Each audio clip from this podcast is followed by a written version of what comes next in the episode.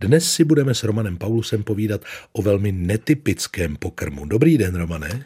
Dobrý den. Tedy otázka je, kdo se na ten pokrm dívá. Svého času a v jistých částech naší země to mohl být i docela běžný pokrm, protože chceme mluvit o holubím mase.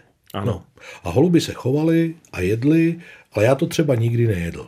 Je to tedy spíše surovina, řekněme, než vyloženě pokrm, ale je to v kuchyních relativně běžné. Dneska vnímáme holuba spíš jako francouzskou specialitu, hmm. ale i u nás už se pěstují jaksi holuby na maso.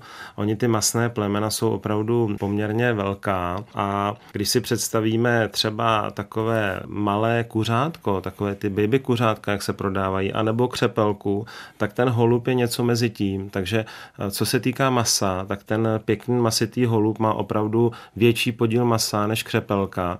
No jenže když chce někdo popsat luxusní hostinu, tak řekne, a jedli tam bůh ví co, nadívaná holoubátka, křepelčí vejce. Je to dostupné? Nebo myslíte, že to výhledově bude dostupné, holubí maso, udělat si doma holubí pečínku? Patří to mezi určitě ty dražší a hlavně je to poměrně hodně náročné na přípravu. Mm-hmm. Holuba spíš já osobně řadím mezi zvěřinu, protože má úplně tmavé eh, maso. Mm-hmm podstatě je to možná to nejtmavší maso, které se v kuchyni určitě tedy u e, drůbeže vyskytuje. Velice intenzivní, nízkotučné. Často se postupuje tak, že se stehínka konfitují v sádle, aby zůstaly e, jemná a šťavnatá, zatímco ty prsíčka, ty se jenom krátce opékají na kůži a z té druhé strany e, se jen tak zatahují, aby zůstaly hodně dokrvava připravené.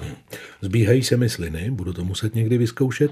Jaká je správná příloha k takhle upravenému holubímu masu? Přílohy právě typu třeba šípková omáčka, mm. nebo řeknu něco na způsob třeba karlovarského knedlíku se sušeným ovocem, takže sušené ovoce, omáčka může být třeba i s trochou čokolády, aby tam bylo něco trošku sladkého, takže když si představíte, že si k nějakému kanci si dáte třeba do omáčky lžíci brusinek, hmm. tak podobně postupujete i u toho holuba. Takže dovedu si třeba představit i trochu červeného zelí nebo kapustu, ružičkové kapusty, takovou tu zimní zeleninu.